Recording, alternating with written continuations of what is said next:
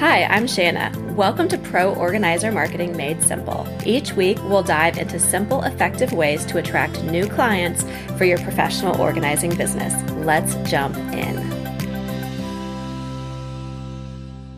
Thank you so much for joining me today. Sure, this is fun. I have been so excited to talk with you. Just to tell you a little bit about me and kind of why I'm in this space is that I have been in marketing and business development for nearly my entire career, which has been about 20 years. And my passion has always been in service-based small business and particularly working with female service-based small business owners. And so over the last couple of years, my marketing agency has just kind of evolved into now I help a lot of professional organizers. Wow. So I was like, let's just go official. I renamed my podcast that. I started a website called ProOrganizerMarketing.com and was just like, I'm excited to be on this path. So let's just call it what it is. So I have been deep in the pro organizing world for a couple of years now, and I came across your books, your blog, your books, and loved what you had to say. And something that really caught my attention and thought, well, we need to talk about this on my podcast is that I was reading through a blog post of yours, and I think it was about your new book. And, it's called Organizing for the Rest of Us. I bought it at Target, my local Target. And what caught my eye was a blog post that said, you had made the decision, or you and your publishing team made the decision, instead of naming your blog. So author of, or creator of A Slob Comes Clean, you made it author of Decluttering at the Speed of Life, which is your previous book. And the comment that you made was that it made it like 100% more giftable by just changing that aspect. And I was like, that is so brilliant, because you might buy something for yourself that kind of references slob, but you're not going to give your mother-in-law probably a book that says that. And I was like, that's a good point. Yeah, it was it's tough because, so I don't know if you know much of my story, but my story is that I just wanted to be a writer. Like this was back in 2009. I wanted to be a writer. My house was a total disaster. And I kept trying to get my house under control so then I could like justify putting my time and energy into writing. Yep. And I couldn't do it. Like I couldn't do it. Like I would try and I would try. And I'm a project person. Like I'm a throw myself into things. I can figure things out. I feel very competent in other areas of life. And so I had always assumed that once I was, a stay-at-home mom and would have nothing else to do, that I would like, oh, well, I'll just figure out housekeeping like I did with, with my jobs and my careers and things. And sure. So it didn't happen. And in fact, it was the thing that broke me. I mean, it was the thing that made me go, there's something wrong with me. Like, I can't do this. I don't know what is wrong with me. I try. So starting a blog back in 2009 was a compromise for me of, okay, I can write, learn about blogging. Because, blogging was a new thing back then. Yes. And I remember blogging myself, 2008, 2009. There were like the blogger conferences and Blissdom and all of that sort of stuff. Yeah. I went to the one that was in Dallas. I went to that one, but yeah, so I wanted to do this, and this was my compromise. I'll figure out my house, and this will like keep me focused, because I always thought, well, I'm just not focused enough, and I don't stick with it long enough or something. And so I started that thinking it was going to be temporary practice, like a couple of months. I'll have this all figured out, and then I'll write about stuff I'm actually, competent to write about. And it's 2022 right now, and. The joke's on me. So, but what I realized over time, I used the word slob, but I also wrote under a pseudonym back then. Like I call myself Noni, short for anonymous, because this was my deep, dark secret. Like this was the thing that I was so ashamed of. I didn't tell anybody what I was doing. I didn't tell my husband what I was doing. I mean, like, I was embarrassed. I didn't want anyone to know this was my big struggle. So, but I realized over time how powerful it was that I used the word slob. I mean, I put myself in this situation where I had called myself a slob, even though not to anybody I knew, you know. Sure. And it was like, there's nothing worse to call yourself. I mean, like, that is the word I had avoided my whole life. I had justified and said, I'm not a slob. I mean, all these different times that I had said, no, I'm not a slob. And I finally was just like, you know what? I'm going to stop pretending and I'm just going to figure this thing out.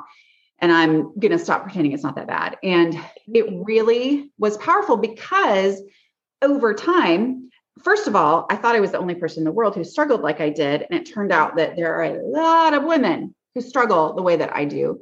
And as they started to interact with me and say, this is how my brain works, I saw that they were highly creative people. And I was like, wait a minute. Okay. So this slob thing in our brain and this highly creative way of seeing the world that, you know, not everybody sees it that way. Yeah. Those two things are related. And so a lot of that helped me into this time, place of self-acceptance, of realizing, okay, this is how my brain works. My brain works differently from the naturally organized person.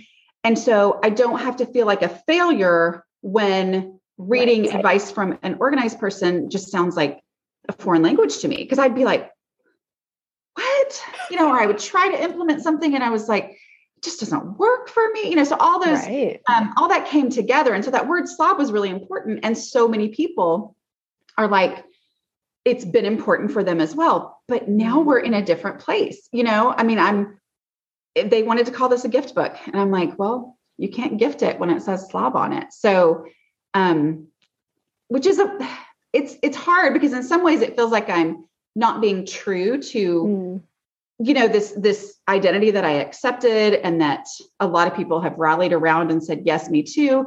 But I do think it's important because we got to get the word out to more people who aren't quite there yet, you know? Yes. Well, and I think you addressed it in a really great way because just hearing your story, and having read your blog and having kind of followed that journey, it sounds like you accepted it, embraced it, and now you've moved on too, in the sense that that's still reality, but you're also just, you know, 5 steps ahead of where you were when you accepted it and embraced it.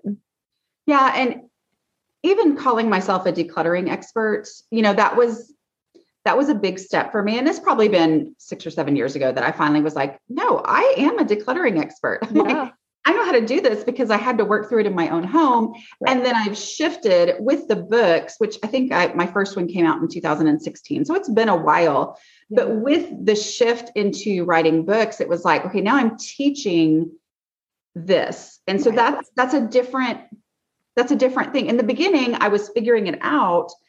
And that still lives there. You know, like you said, well, you used to blog, and, you know, some people will say, do you still have that blog up there? And I'm like, yeah, because people are reading it all the time. Yes. Because they need to know that I actually understand. Well, and you're meeting people at various stages too. So when I started reading through your blog, I think it was your methods. It was the methods navigation. And then, if I'm understanding it correctly, there were some that were kind of early days, like here's kind of how I got started. And here's like, there are people that are still there that need to read that. Yes. And so you're doing a service by keeping all of those things up there, because then people can follow along with you and make that journey with you. And the person who is completely hopeless, which is who I consider to be my target audience, because that was me. I was like, I tried everything. It doesn't work. I'm broken. There's something wrong with me. Yeah.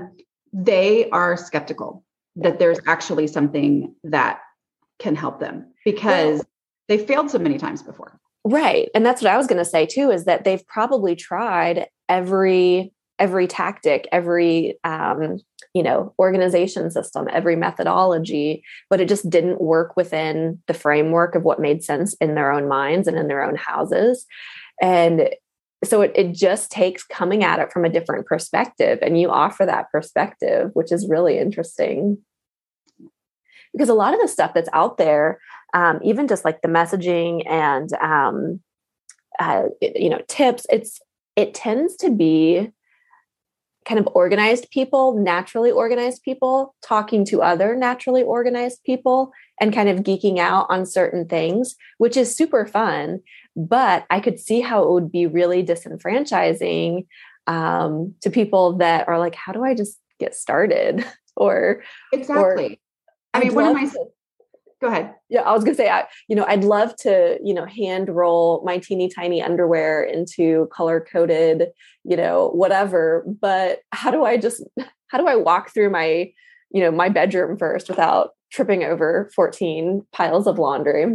Exactly. I mean, I think that right there is the issue is, one of my standard jokes at speaking events that always gets a good laugh is like, I would look at traditional organizing advice and I was lost on page 3. Like I would look at their before pictures and think, yeah, that's my dream after picture. So we're not starting at the same place. Right. You can't even imagine my actual starting place, which then means that I don't think these methods are going to work. Like I've got a ton of work to do that I felt like I had to figure out on my own before right. I could even get to the point where what you're teaching will help me. Right. Yeah. And I love how you broke it down in the first little bit of your book. You broke it down into cleaning routines and like the layers. It was the layers that really stood out to me. Yes, understand the layers of a clean house, and that first layer being the kind of the clutter that exists, the second layer being the daily stuff, and then the third layer being the actual like deep clean that has to happen. And I think that makes so much sense. And people just don't understand it. I think we all just kind of get busy in our own lives, our own daily lives. And we just think, well, our house is dirty. But not understanding that once you get to the point of actually decluttering and setting up systems for your daily stuff, then honestly, scrubbing the tub doesn't take that long. I remember I didn't have the words for it at this time, but I remember in grad school, I cleaned people's houses for cash on Fridays because I didn't have class. And I had friends that were kind of a decade older than us. And so they were at a place where they could pay someone to clean their house. So I would clean their houses and then their friends' houses. So some of them I didn't know. But I remember there was always this joke, like, I've got to clean before the cleaning lady comes. And I'm like, you're not cleaning, you're picking up. Well, I mean, what you're saying is where I feel like my role in this world of talking about this stuff is. Like, this is me. I'm here as the translator, because yes. The problem is the people like me have had conversations with what I call their normal friends, which is a joke. Yeah, yes. I read that in your blog too. Yeah. But yeah. Like we would have conversations with our friends whose houses looked great all the time, who like we could come over without any notice. And there weren't just like piles everywhere. And the kitchen was under control, and these same people would make these comments about, oh, I hate cleaning. I never clean. And we're like, what are you talking about? Because your house looks great. And right. My house that I feel like I'm cleaning all the time. Like I feel like I'm constantly working. It never looks any better. And if you knock on my door unannounced, I will literally drop to the floor and like hide in a closet. Like no one move. Don't breathe in. Don't breathe out. I mean, really. And so it's like, what are we? And the issue here is the layers of a clean house. Right. They don't have clutter.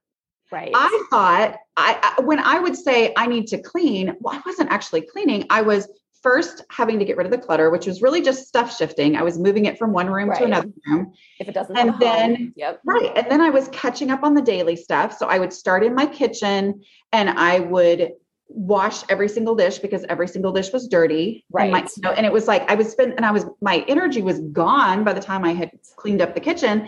And then I never actually got to the other stuff. And yet my house still didn't look good, and right. There's that disconnect of like, what are we talking about here? Like, why is it that this doesn't make sense to me? And I feel like that's where I come in is because I'm like, oh, okay, I figured it out. Y'all, this is the deal. They're right. Not talking about the same thing we're talking about. But somebody needed to be able to say that, because the person who says they don't clean all the time, or they're doing something, right? They mean it. I mean, they really do. They're saying, oh, I don't clean my bathtub. And sometimes I'll be surprised. Like, I know my mother-in-law was great. Her house was always under control. But I remember one time being at her house, I'm like, I'm going to go take a bath. And the bathtub was kind of grimy. And I was like, wait, what? It's like, but her house was always clean. And it was like, well, her house was always picked up. She was never behind on her daily stuff. And so you didn't notice stuff like that. And so her house looked perfectly fine. She could have people in at any time. Yep. But she also didn't scrub the bathtub, but she could get away with that for a lot longer. It wasn't a bathtub anybody ever really used. You know what I mean? Right. Like, and so it's just that disconnect. And that's where I come in. Yeah. Well, and I feel like your resources, your blogs, your books, your blog singular, but your blog posts plural, mm-hmm. because there's tons of them. Are you in the 200s, 300s? I have no idea anymore. I mean, I think it's several thousand at least. Yeah. I mean, because podcasts were 200-300. Like, you have a ton of resources on your website. So many words that I have spoken. Yes. It's kind of shocking. Well, and what I think is great is that, this might seem like a stretch initially, but hopefully I can kind of make this make sense, because it makes sense in my brain, is that what I see your resources doing is kind of bridging the gap of being able to, as a professional organizer, maybe reading these resources and materials, being able to then communicate with their clients. Because what I see as being a particular challenge is that professional organizers communicate like they're communicating sometimes with just their other naturally organized friends. And that's not always the people that are going to be hiring a professional organizer. And so a lot of what I end up doing is talking through, how do we talk about pro-organizing as something that is accessible and attainable, and something that you want to get started on and you want to hire someone to help you with if it's not your natural tendency. And I feel like your resources give a lot of kind of bridging that gap of language. Yeah, no, I agree. I've even from the very beginning, when people would say, oh, okay, I'm understanding something that I've heard before, but I've never understood it, or people have casually referenced it as if everybody knows, and now you've explained it and I get it. So I kind of see myself as the translator on that. I always give the example of the one in, one out rule, that like organized people are born knowing. And I can remember the first time I heard that rule referenced. And I remember it was at a mom's group or something when my kids were little, and there was a speaker, and somebody says something about, what about like when you buy a new pair of socks? And she said, oh, just one in, one out. And everybody else in the room went, oh, okay, yeah. And I went, but I had no idea what she was talking about. Like, I literally thought to myself, that doesn't even make sense, because what good does it do to get rid of a pair of socks when I get a new pair of socks? My sock drawer doesn't close anyway. Like, that is how my brain worked. And so it was like, until I actually, like, what I call the container concept, which is the thing, like, I hear from professional organizers who will tell me, okay, now I understand why they were like, I would tell them something, my client something, and they would like just glaze over. And it's like, I couldn't get them to understand. And it's like, I did not know what containers were for. I just knew organized people liked them and they put stuff in them. So I would buy them and I would put stuff in it. And my house didn't look anything like it. I wasn't using a container as a limit. Like, and that, when I work with other people, the container concept changes everything. Like, it literally changes everything about how you go about this process, because you don't have to make value decisions anymore. And I would get paralyzed by value decisions on what if, and do I like it? Or, all those things go out the window. It's just, does it fit? I mean, like, not shoved in, but does it fit? Right. Yeah. Like, kind of like a policy just kind of removes the emotion from it. Like, I can't buy any more books because I have I have these two bookshelves, and if they're full, I'm not going to buy more bookcases. Mm-hmm. So I have to limit my books to what can fit in my house. Yeah. Well, and when I'm working with another person, it's such a freedom thing to get to blame the container. Yes. And it lets me, every answer gets to be yes. You want to buy a new book? Absolutely. Which book are you going to get rid of to make room for this one? It's not me saying that you have too many books, which I honestly think is the main reason why people hesitate. People who desperately need it hesitate to hire someone to help them because they are afraid they're going to be judged. They're afraid they're going to be questioned on things. We're like, I don't know why I like it so much. I don't know why I keep it. But the container gets to be the bad guy. So you want to keep it, you can keep it, but you can't keep everything. So what are you willing to get rid of in order to have room for this? And then that way there's not that value judgment going on, because I mean, I was a theater arts teacher. So, I mean, I could literally find a use for everything. I mean, anything. Anything could be repurposed. Anything could be used. And yet people who don't think that way would be like, what, why would you need that? And, you know, sometimes I was in the mood to be funny about it and explain. And sometimes it would just make me hold on tighter because I'm like, I shouldn't have to explain this to you. You're not me. And, you know, so it's that power struggle that happens, and the container, understanding the container concept takes away that power struggle. Right.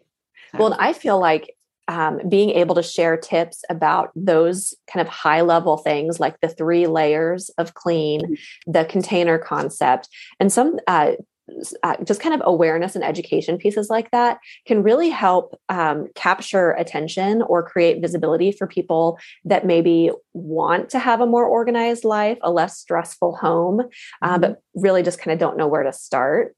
And so that's what we end up recommending a lot, is sharing content and sharing social media graphics that share simple tips like that, because you're kind of casting a net of look what your life could be like, even if you don't know where to get started. Yeah.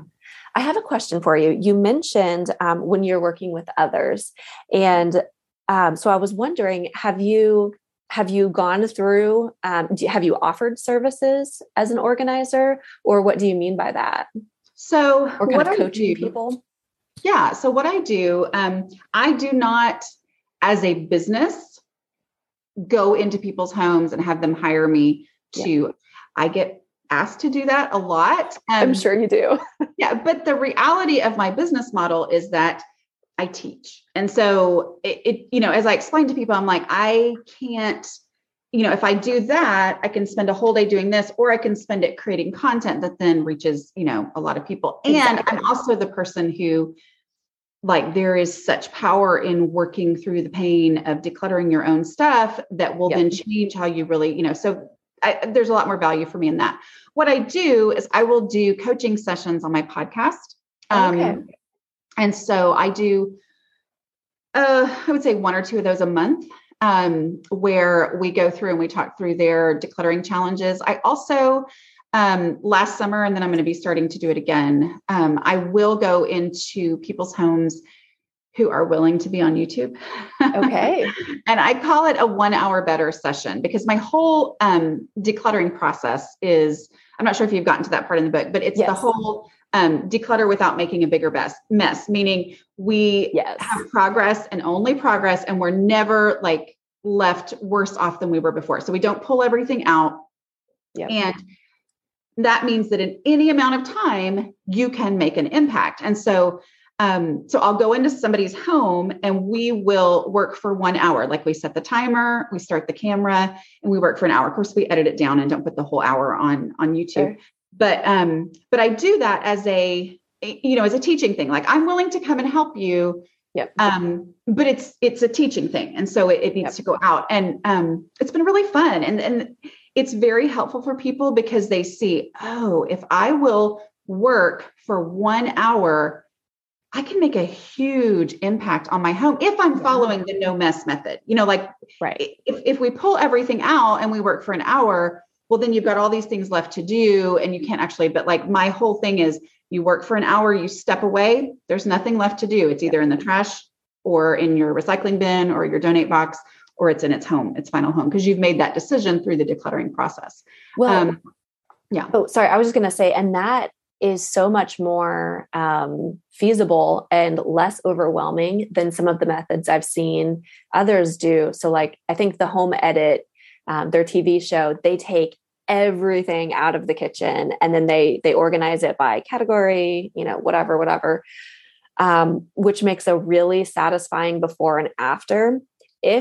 And maybe the key is that they're paying, you know, no one's leaving that mess there, right? Because they're being paid to start and finish in the same day.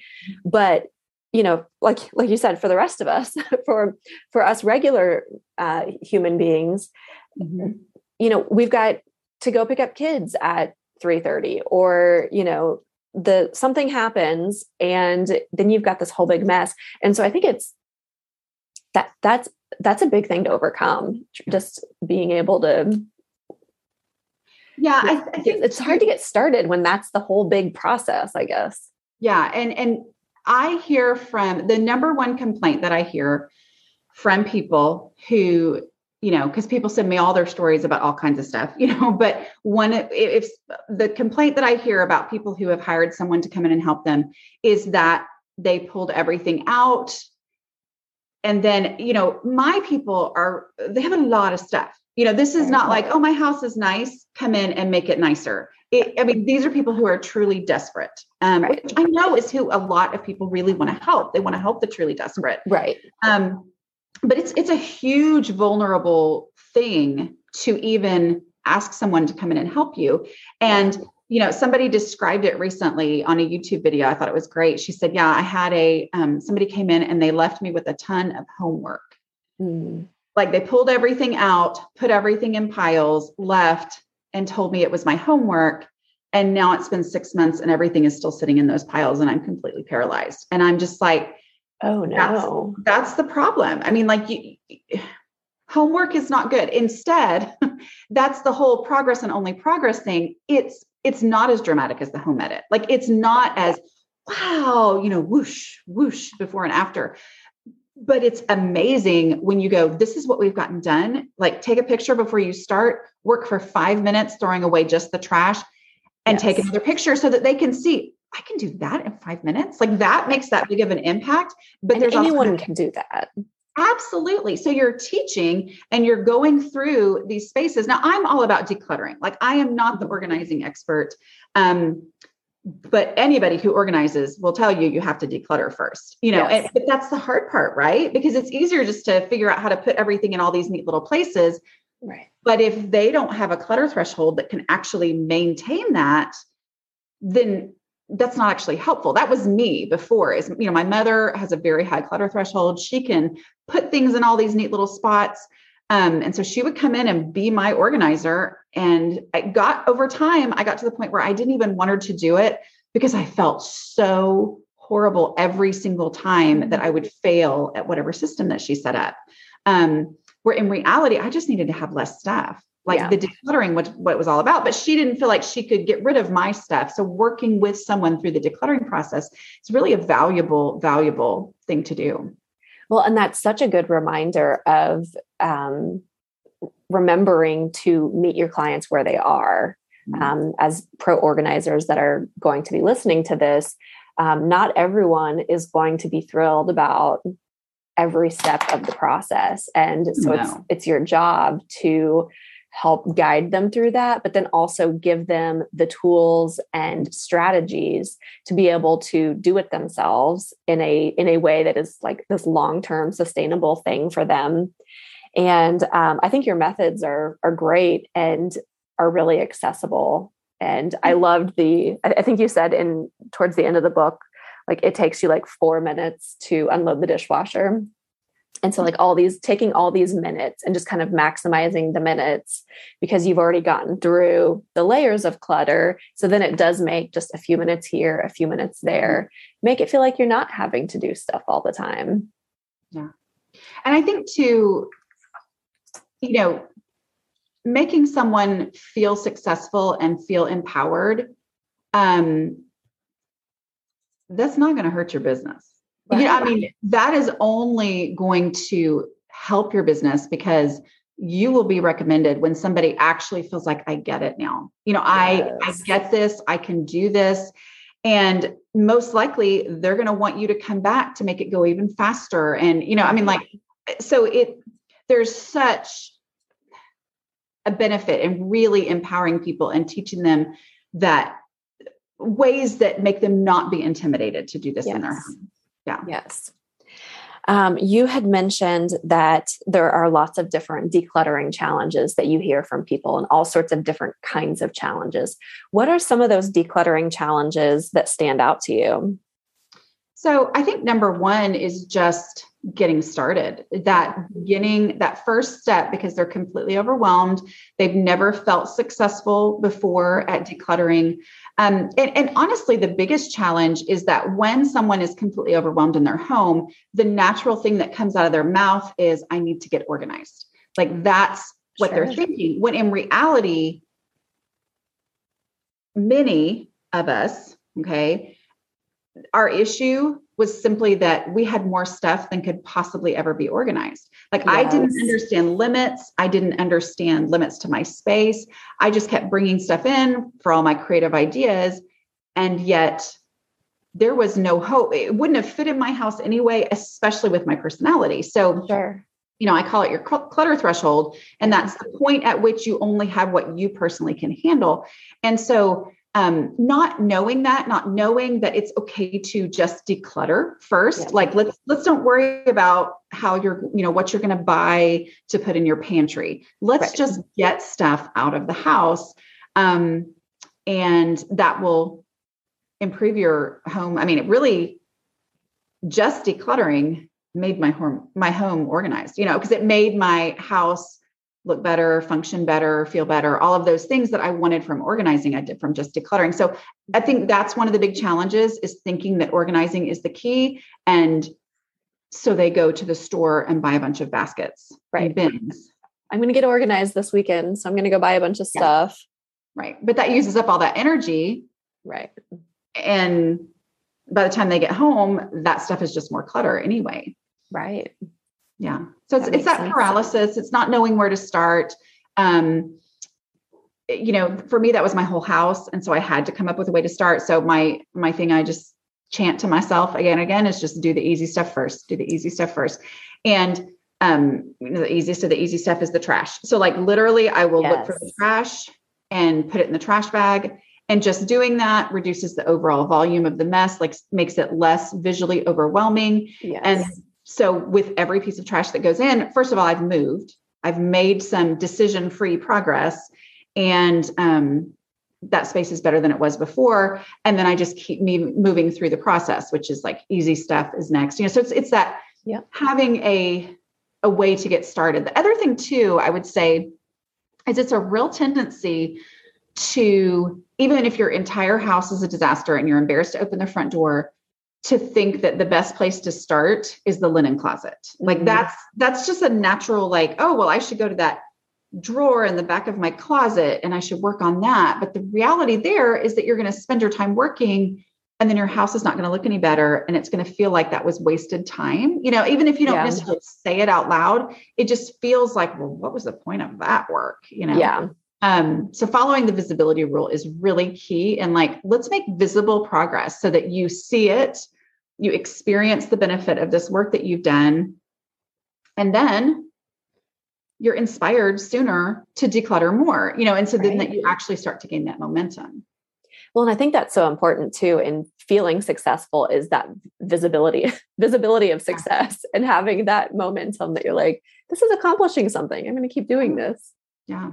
Yeah, I agree with that.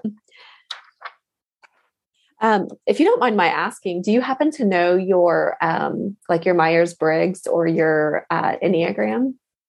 I am not super into it, but I have taken the Enneagram test and I'm a 5. Okay. Investigator, right? Yeah, overthinker. Analyzer, investigator. Okay. Overthinker to the point of not actually taking the action is where I go. Okay. Yeah, that is me. Okay. Okay. Yeah.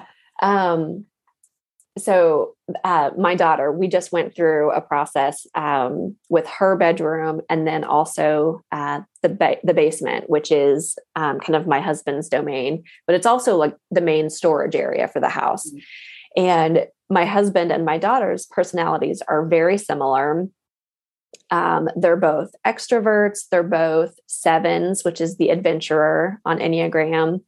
Not that I live and die by the Enneagram. It's just... It's helpful in understanding, especially with my husband and I being so very different. It helps me understand why he does some of the things he does and why I do some of the things I do. But something that I've noticed with Genevieve, my 9-year-old, I think she's an ENFP. They did like a abbreviated Myers-Briggs kids version. So extrovert, intuition, feeling, and then perceiving, which is like spontaneity and all these things, which is the exact opposite of everything I am. I'm an introvert, and then STJ. So like, I like open and closed. I like, if you're going to invite me out to dinner, please do so a month in advance. And even better, send me a Google Calendar invite. I do love my Google Calendar invite. Yes. So much. And my older daughter, like her room is, she is also an ISTJ. And so her room, my home office, our bedroom, like it's all, everything has a place, every thing has a home, like all these things. But then my husband, Aaron and Genevieve's spaces are just like, and it's been this kind of longstanding struggle. I've just given up with my husband. Like he owns his own dresser. Like, I don't care what he puts on top of it. That's not my problem. But with Genevieve, she would get so upset about her room and just kind of the disarray and just whatever. But she's this super creative personality, like always has all these really interesting things going on in her mind. And I remember she actually cried. We watched, I can't remember what, if it was on the Discovery Plus network or what it was, but we watched Hoarders, and we watched a couple of episodes just because, the drama. And one night Genevieve was like, Mom, am I a hoarder? And she was crying. And I'm like, no, you're not a hoarder. I don't think you're going to be a hoarder. I was like, and she just wasn't going through the processes of deciding what to keep, deciding where things were going to live. And so I just kind of wondered if there was a personality type that you see that you've either noticed in yourself or noticed in people that you've coached or taught, if there's, something to kind of the clutter pieces. I mean, we are a lot of fun. Yes. Here's what I'll say on that. I'm surprised at how different we are, like at how many people who are like scientists and math professors and all that, and a lot of theater arts teachers, and so it's like there, but I do think it's that creative, like we don't see the world the same way. I was talking with somebody this morning in a strategy session, and we were something about how it's like a lot of times organized people will be like, oh, you can't function in that space. And I'm like, actually, the problem is we totally can. Like, we can get totally consumed in a project. Meanwhile, there's clothes all over the floor, and we're just able to do this. And so it's like, that's part of the problem. And then all of a sudden one day we look up and go, oh no, or we can't find our keys or whatever. And so that's part of the problem. And so like with your daughter, that was me. My mom tried everything. She tried to help me. She was so great. But the one thing that I know now, because this is what I do for a living is talk about this stuff, is that she didn't understand I had a very low clutter threshold. She had the high clutter threshold. She has the mentality that you need to have everything you could ever need for any situation, but she can also keep it under control. Okay. I mean, she can keep it neat. Her house never looks like a bomb went off in there, and there's a stuff explosion like, mine always did. So I inherited this like, oh, well, I need to have all these things. but I can't keep it under control. And so she would continually try to help me figure out where to put it and how to, and in reality, I just needed to have less stuff.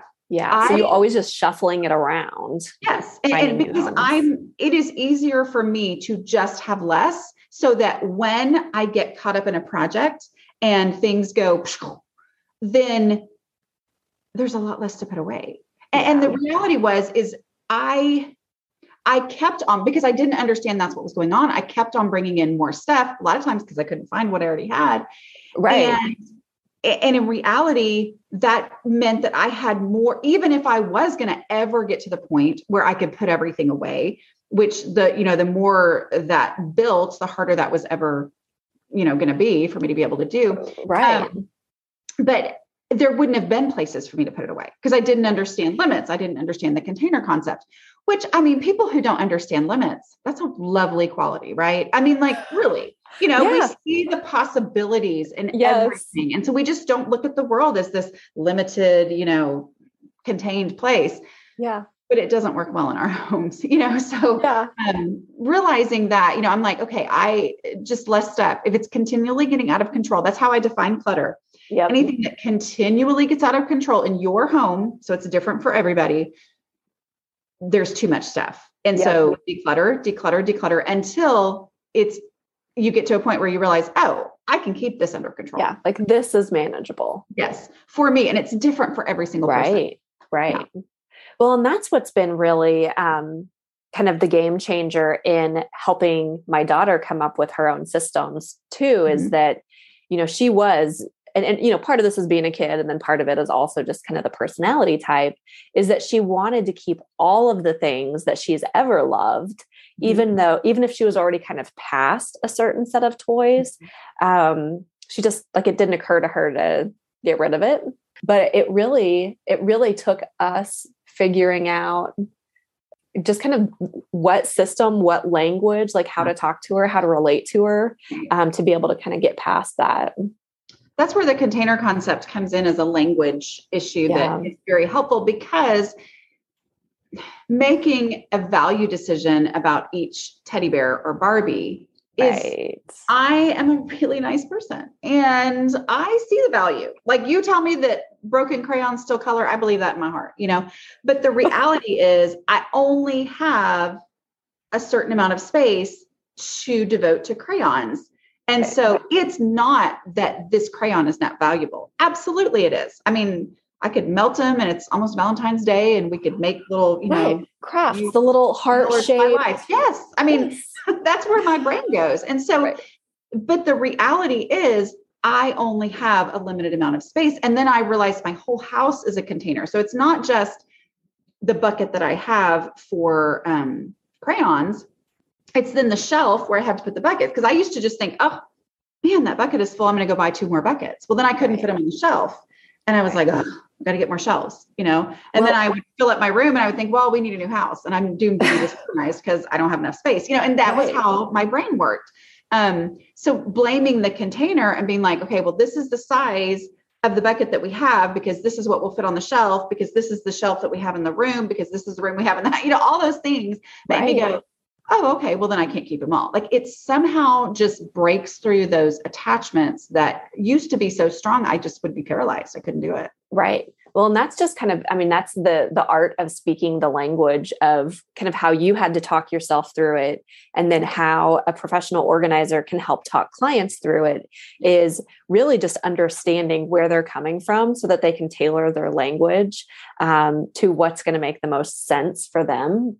This is a little bit different, but kind of similar. I tend to have anxiety and I have to manage my energy. I think somewhere along the road, I think I read this about chronic pain, is that you have 12 spoons per day.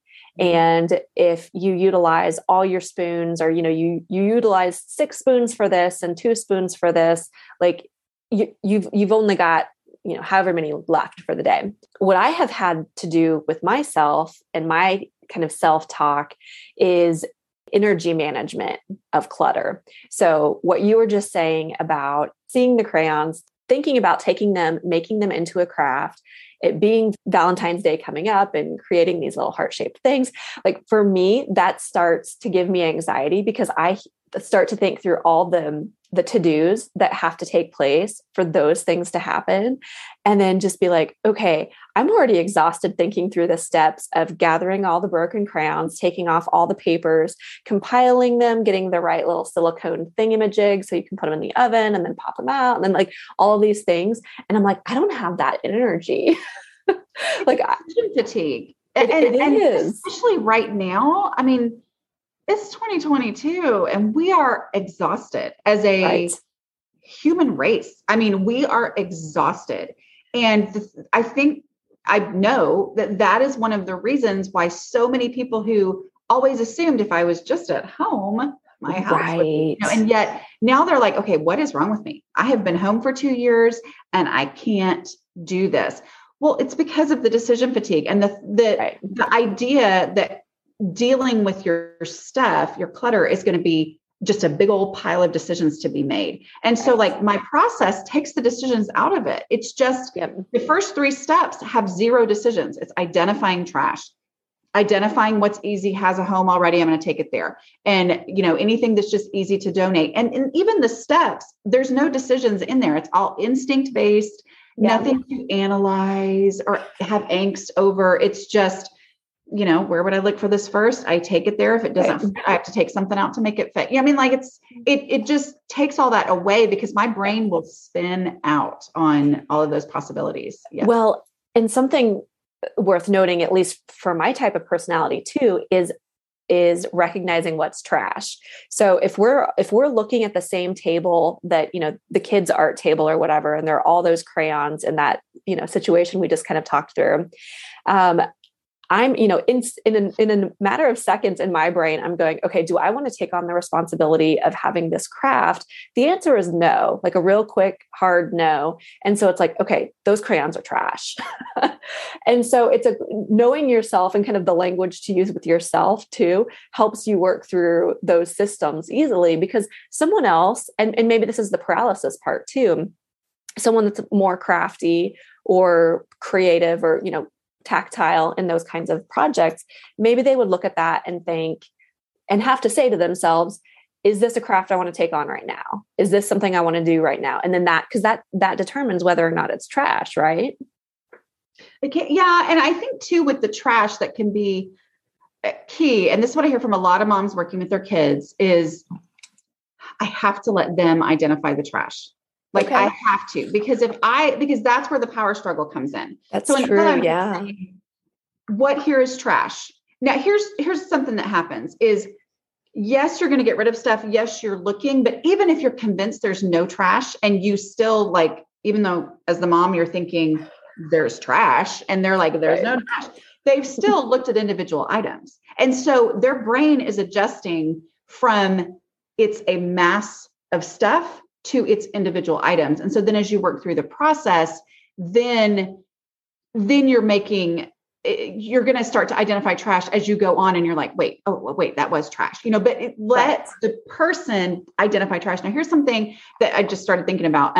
I had a conversation with someone who, you know, had been identified as having hoarding disorder. Okay. And the process really has helped her, the 5-step process. And the reason, but what she said was, she's like, I can't identify trash. She said, I can't do it. If you ask me what's trash, I don't see that anything is trash. She said, because it has value because she can sell it or she can use it. Well, even like she said, I have to ask myself the 2 decluttering questions about everything, even like a gum wrapper. I ask myself, where would I look for this first? And then as soon as I ask that question, my brain realizes, oh, that's trash. But when she just was looking for trash, it wasn't obvious to her. Like she couldn't see it. But then when she asked herself that question, the first decluttering question, which is where would I look for this first? Yeah. Then it's like, it just kind of shook through. Oh, wait a minute. I would never look for that. That's trash. Okay. So it's brilliant.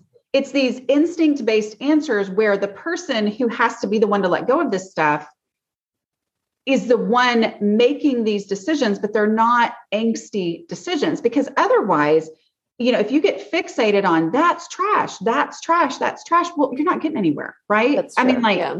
You know, and then they're just going to be resistant to anything that you want to help them get rid of. It's like, now they have established that you're the enemy. You think I'm dumb because you're calling my stuff trash. You know, I mean, there's just a real pain point that happens there. So. Right. And there are professional organizers that specialize in specifically those kinds of conditions. Mm-hmm. And then there are organizers that specialize in kind of that, you know, beautifying all of the things that you have into these cute little containers and systems and things. So there's just such a broad range of organizing services that can be offered. And there's such a broad range of people that can be helped. I think that this conversation has been really interesting in thinking through, as a professional organizer, kind of which niches or which markets, which people you personally help best. So I think it's important to think through that as a PO. And then putting yourself in that person's shoes and rather speaking to yourself or another potentially naturally organized person, using some of the language that you've used in your resources and really breaking down that process so that that people feel like they can get organized, that this is attainable. I think that's really helpful. I have a couple of questions on like the psychological triggers that get people to start the decluttering process. I know that there are like lifestyle changes, like the big obvious ones, like your mom is moving into an assisted living facility. And so you might need help going through her things. So you might call a professional organizer. Are there triggers that you've noticed that kind of happen that make people want to pick up the phone to have someone help them with this process? I do think I think moving is, you know, which this is, I don't know. I haven't done the research, but I mean, I just moved and I am like talking to people all the time who have moved in the last 2 years. I think everybody's kind of like, okay, now we know what we want because we've been home a lot, you know? Right. We've been stuck in our homes for 2 years. Yeah. So moving, and definitely not just the helping your mother, but a lot of times people will help their mother and then say, I don't want to do this to my kids. You know, because a lot of your baby boomers right now have just cleaned out their Depression era parents' homes. Right. And so they're like, I'm ready. So I mean, that's a large part of my audience is baby boomers. And, you know, but I think any type of life change, you know, any kind of a step like that. I mean, I think it's one of those things where I always found it offensive when people would say things like, oh, I guess they want to live that way. I mean, like most of the people whose homes are out of control, we didn't want to live that way. Like I always hurt my feelings when somebody's like, oh, because nobody ever said it to me because I wouldn't let them in my house unless I'd shoved everything in the master bedroom, you know, but I would hear them say it about other people. And I would think, no, we don't want to live that way. We just literally don't get it, you know, like, and so I think there does come a point of desperation. For me, it was when my oldest was a baby. So he's 20 now. Okay. And it just hit me that I think his room, I mean, he wasn't even old enough to play with toys, but his room was a mess. And I was like, oh yeah, this was not magically solved by me being home and this being my focus. And so there's something actually wrong with me. And so I think those life transitions, life changes, and just, you know, moments of desperation. I think right now, honestly, people are just desperate to change their houses. I mean, to make their houses more livable, and they may not quite understand yet. They may think that organizing is the answer. When actually they just really need to get rid of a lot of stuff before they can ever even think about organizing, you know? So I think there's a lot of value for, professionals, you know, decluttering coaching, you know, making that something where you say, this is what we're going to do first. Yeah. Yeah. Well, and that's something that I'm seeing a lot of, and it seems like it's it's been, you know, because we've been in our home so much over the last couple of years, we've kind of seen, I think maybe we've all had this realization a little bit like, oh, I am home and the house is still a mess. And we're realizing that the systems or lack of systems don't serve us. And so we were all trying to figure out what would work better. I'm going to tell you, but I am working on a decluttering coaching certification in my method. Okay. So anyway, that's great. In the next couple of months. Okay, cool. I think that's great. I think that there's so much demand right now for these kinds of organization systems and tools, whether it's a person hiring someone to help them or going through a course themselves and kind of being taught how to do this. It just seems like we're kind of in a phase of the world that this stuff is in demand. And so I love that there's a lot of different ways to come at this. And I love that you're offering just a really accessible way to talk about it. It's stemming from you being vulnerable about what you felt was a shortcoming or a challenge. You know, you'd said that you'd felt some pretty deep shame about it. Absolutely. And I think that is really important because it helps get to the heart of what, you know, what clients can feel, how they feel, maybe when they're making that phone call and how to speak to them in that. I think organizers can tell when they walk in, is somebody excited that they're there or are they petrified? Yeah. How this is going to go, you know, and I would have been the person who was petrified. Like, I need help. It was a lot to reach out for this, but yeah. What's this going to be like, you know? Yeah. Well, I think you offer some great resources. I highly recommend your blog, and it's aslobcomesclean.com. And people can find you there. I think we mentioned a little bit ago that there's a ton of blog posts from all the way back to 2009, a ton of podcasts. Mm-hmm. And then you have a great page. I think is it Get Started in the navigation or methods, and then Get Started, I think is maybe the post title. I'm actually having a blog redesign, so it might be different. By the time okay. But yeah, okay. It'll be those same basic things, but I'm not sure exactly where on the page it'll be. Okay, perfect. And then your new book, which is Organizing for the Rest of Us, which I got at Target and love. Yeah. So you have lots of resources that people organizing their own homes or professional organizers also can utilize to better serve their clients. And I appreciate you taking this on and sharing your struggle, but then also your gift with the world. Well, thanks for having me on. A lot of value. Thank you. Thanks for listening to Pro Organizer Marketing Made Simple. Head over to the website for full show notes at ProOrganizerMarketing.com. There, you can also sign up for free tools and resources to grow your business. See you next time.